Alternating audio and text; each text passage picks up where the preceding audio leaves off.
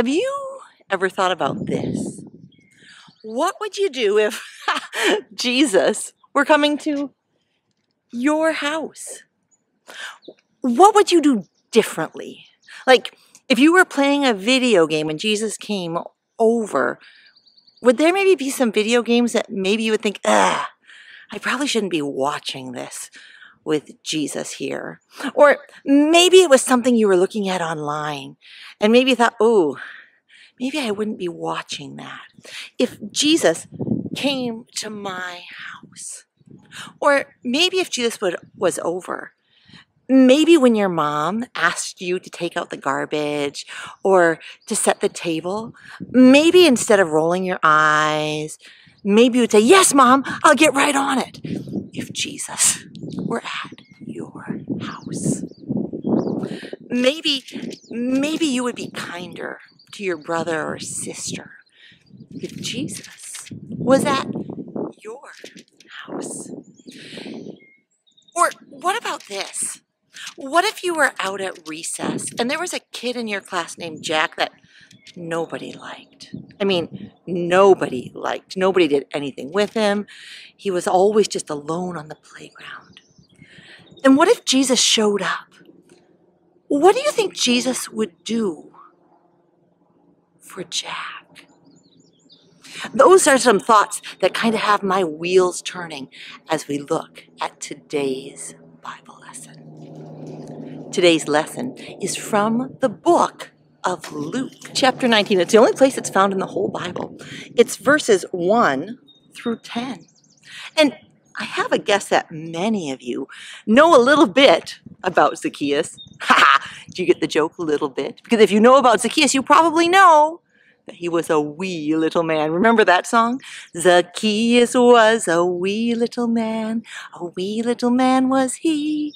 He climbed up in a sycamore tree, for the Lord he wanted to see. And as the Savior passed his way, he looked up in the tree and he said, Zacchaeus, you come down, for I'm going to your house today. See what I'm talking about? Jesus coming to your house, for I'm going to your house today. All right. In our lesson from God's Word today, we're going to have a chance to see Jesus, a chance to see the whole story of Zacchaeus, to learn more about our Savior who loves us and forgives us, and who loved and forgave Zacchaeus. Our lesson starts out with Jesus entering into the city of Jericho. Maybe you've heard of Jericho before. Remember that Bible story from the Old Testament when Joshua and the rest of God's people came in and marched around the city and the walls of Jericho fell down. Now it's an Israelite city, and in that city, which is being ruled by the Romans, there is a chief tax collector, the head tax collector of the whole area, and his name is Zacchaeus. Now, I don't know a lot of people who love to pay taxes, but taxes are important. At one point in God's word, Jesus says, Give to Caesar what's Caesar's, pay your taxes. But this was the trouble. Zacchaeus and most tax collectors were cheats. They took far more than they were supposed to take. And when they were Israelites who were taking, that made them really despised and hated by fellow Jews. And that's what we know about Zacchaeus. He heard that Jesus was coming to Jericho, and he wanted to see Jesus. Sounds like you and me, doesn't it? We want to see Jesus because we know we're sinners, because we know that He forgives us, because we know that Jesus is who saved us by dying on the cross and heaven is ours because of him. Well, Zacchaeus wanted to know more about this Jesus, so he came out to see him, and so did a lot of people. But this is where the problem happens. The Bible says that Zacchaeus was a man of small stature, he was a really short man. And with all the people thronging around, there was no way that he could see his Savior. He was just too small in a world surrounded by tall people. But Zacchaeus didn't give up. Instead, the Bible says that Zacchaeus hurried ahead on the way that Jesus was going and climbed up in a sycamore tree. And he waited for his Savior to come. And as his Savior passed him by, he stopped.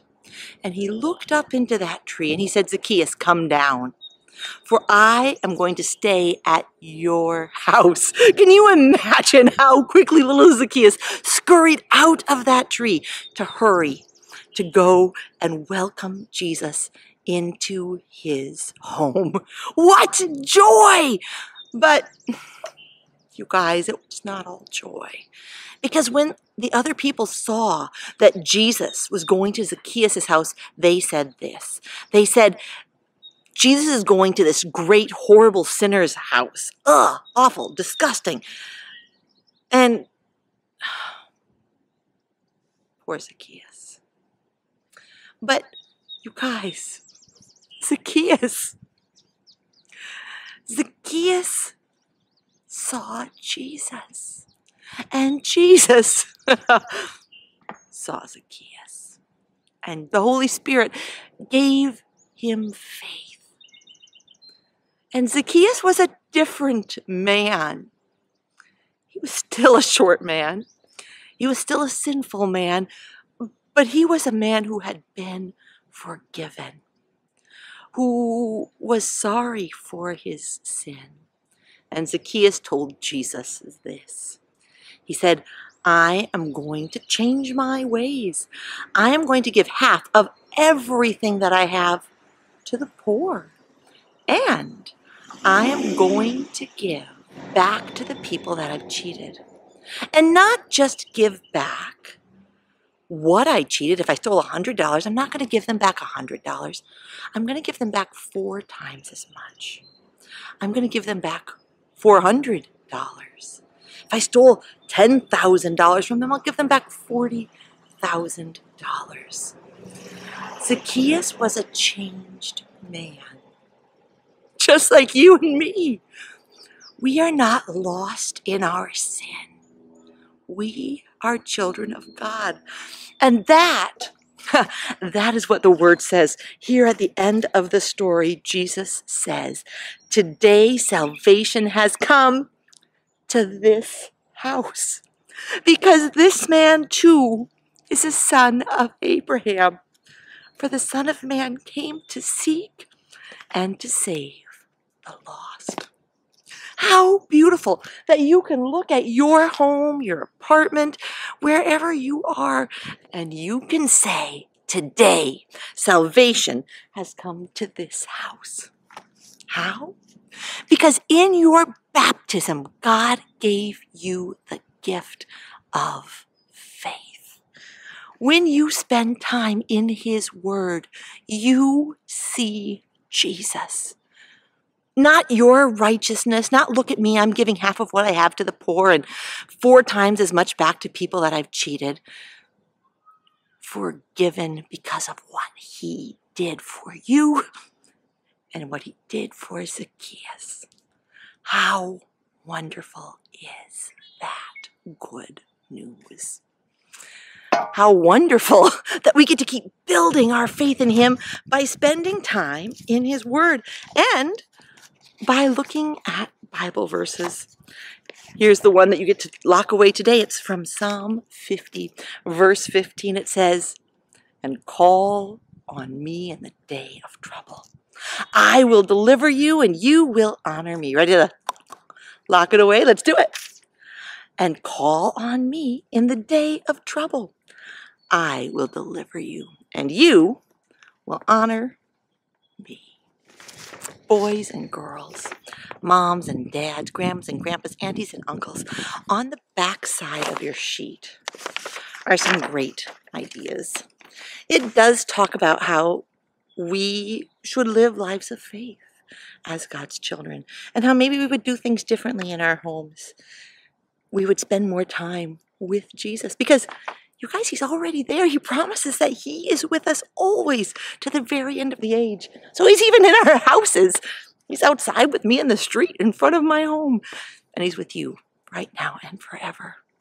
But on the back side of your sheet, the first one is a big one. Grown ups, it says, ask your child whether he or she has ever felt so guilty after sinning that it felt uncomfortable praying to Jesus about it.